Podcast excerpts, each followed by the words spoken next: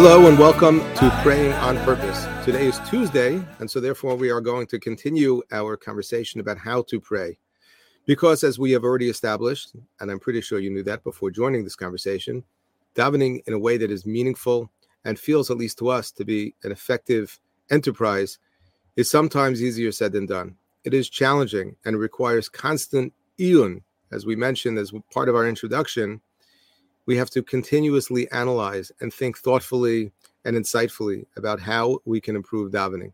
And one of the ways we do that is by identifying the challenges, the obstructions that are in our way. What is it, sort of naturally, about this experience that is making it difficult, that is posing certain specific, identifiable difficulties? That if only I can recognize them and maybe to a certain extent respect them, then I could figure out how to walk around them, or in some cases, to walk through them. Now, there is a very unique challenge of sorts. It's a reality. It's a, it's a very, very important, I would say, definitional aspect of tefillah that I'd like to discuss this morning, although it's really almost continuing conversation that we started last Tuesday. And that is that on the one hand, Chazal teach us, it's a Gemara in Brachos Davav, that tefillah is omedes berumo shel olam, which means that tefillah comes from a very, very transcendent place tefillah is part of the upper uppermost spheres of the universe. We cannot speak about tefillah as being something which is right here, something that we can absolutely relate to, that we can touch, that we can sort of understand in all of its meaning and its components. The words of tefillah and the experience of tefillah is something which is really, really, truly transcendent. It is of another wor- world. And the Nefesh HaChaim, Reb Chaim Volozhiner, and the Sefer Nefesh HaChaim teaches that every word of tefillah, every letter of tefillah, has deep, profound meaning. He points out that which we know, and that is that tefillah has been composed by individuals who were endowed either with nevuah, with prophecy, or ruach hakodesh. These are individuals who were able, with a tremendous amount of wisdom and insight, to infuse deep, deep, deep meanings and ideas and concepts into each and every word of davening.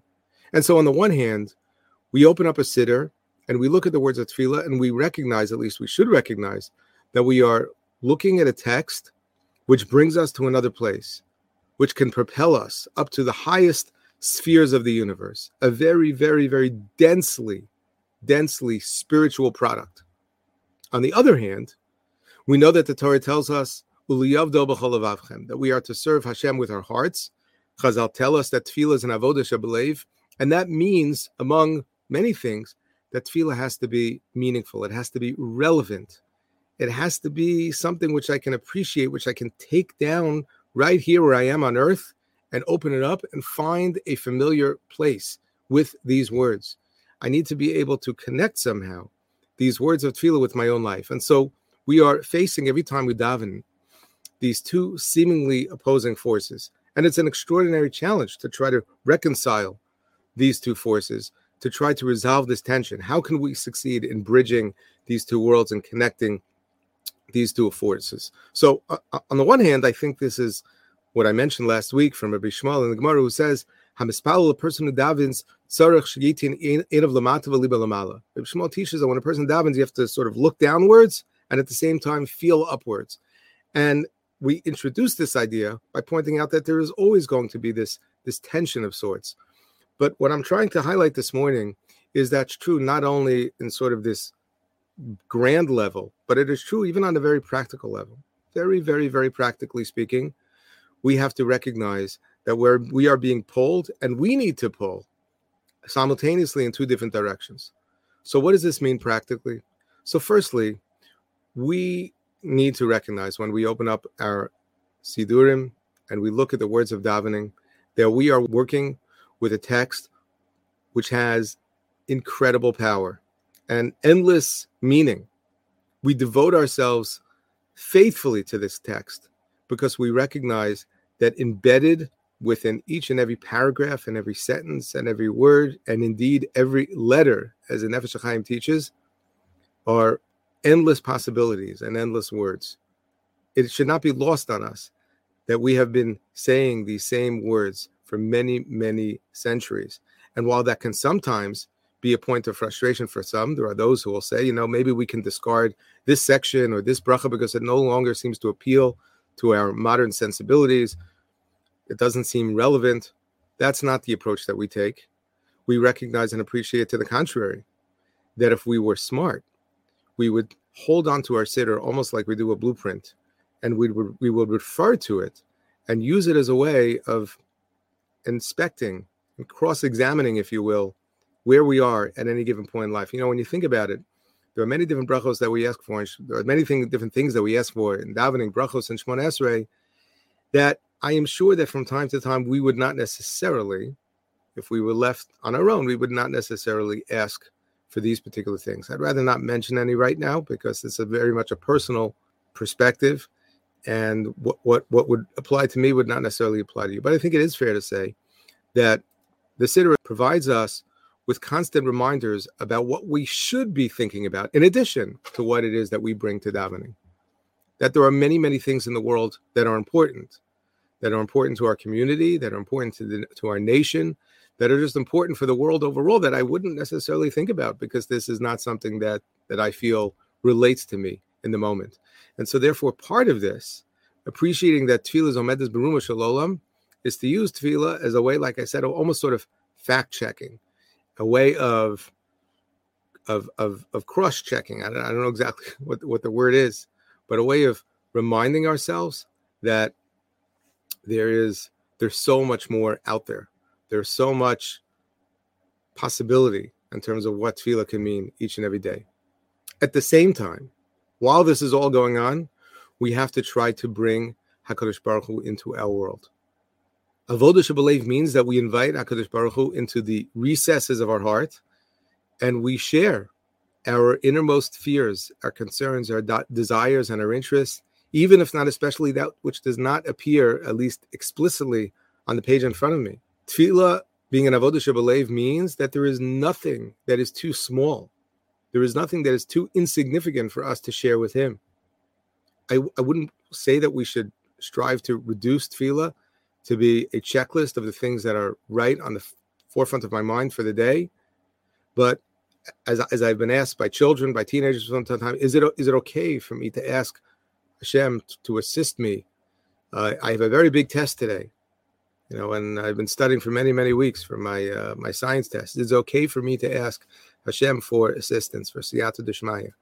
And the answer is: Is it okay? How wonderful it would be! How incredible it would be if we would feel comfortable, if we would feel that rapport with the Ribono Shel Olam to be able to say, I need help and here's where I need it. And if we are successful in sort of bridging these two worlds and recognizing on the one hand that tefillah is omedes berumo shel olam, and so therefore, as Rishmal teaches, a person has to place libo lamala, and at the same time to realize as an avodah shabalev is something which is truly personal and meaningful, we have to try to be omed lamata. We have to stand here, shigitin einav lamata, look downwards and to bring tefillah down here on earth. I want to tell you something. There was a time in my life, it was over 10 years ago, and the details are not particularly important at the moment, but I was so hyper focused on a particular challenge that I was facing. And I'm sure that many of us could relate to this. There are times that we find ourselves in a unique situation in which the challenge that we are facing, in some cases, the tsara, the source of suffering that we are facing, is so acute, it looms so large that is all we can think about. And at this particular time, I, I recognized that I didn't, I'm not sure that I realized this right away, but over time, as I began to daven more thoughtfully, more intensively, I was able to discover relevance of this particular situation that I was facing in every single bracha of Shemoneh Esrei and I wasn't necessarily looking for it. This was not, uh, you know, a, a, scavenger hunt of sorts, where I was trying to find how can I relate my current situation to every single bracha. But I, I wasn't intentionally looking for it, but I was so preoccupied with where I was in the moment that I was able to find insight and connection in each and every bracha. And I have to say, say to you, this was not a distraction for me. This was personally a source of tremendous comfort that it, it, may seem as if you know I was so focused on myself and I forgot about everybody else. That's really not true. I was able to think about things beyond myself, but I certainly didn't struggle to find the meaning in my davening because there was something that was so important to me that when I turned to the Ribono Shel Olam and I respected the text that I had in my hand, I was able to find relevance to that in each and every bracha. My friends, there is infinite possibility when it comes to davening. For those of us who feel, and we all do from time to time, that it is a challenge to sort of bridge these two worlds, we have to recognize and appreciate that there is so much possibility. Again, I feel like I can, conclude every Tuesday by saying, how do we do it? Easier said than done. There's much to discuss there here, as there is. It will take us time to really, really work this through. And every conversation over here, I'm going to try to to introduce ideas that are not so practical and complement them with practical suggestions. We have to understand, though, that so much of this is just foundational. We need to sort of break through and have these conversations, and then over the course of time, will we, Ezra Hashem, be successful? But the message for today is that, yeah, we have quite attention here. Tefillah is omedes berumo shel olam when we hold a siddur on our hand, we have to realize that we are holding holding something with infinite value, but at the same time, we have to bridge that with our world, with our experience, with the everyday, the things that are on my mind today. And I'll say one other thing, and that is that sometimes there are things that we worry about, there are things that we think about that we know we should we should not be preoccupied with. And tefillah is a good place where we can sometimes sort of do a little bit of a cheshbon hanefesh in that regard as well. Again, if you're a, a, a, child studying for science tests, there is nothing in the world that's more important than that. And to be clear, if you're you know, if you're interviewing for a job, that's very important. I'm not going to say that's kleinikeit, but sometimes, sometimes things are truly, truly not important. And if there are things that are on our mind, if there are things that we're worried about, and then we open up our siddur, which is a reminder that there are things in the world that are truly berumo shel olam. I can say to myself, you know, is this really all that important now? Maybe not. And that's another benefit of sort of bringing bridging these two worlds. That we could sort of cross-examine and and study from one side to the to the other. How am I doing? How am I doing when I'm not davening, and how I'm doing when I am davening? Okay, uh, more to discuss here. Thank you again for joining me, and wishing each and every one of the, one of you a wonderful day.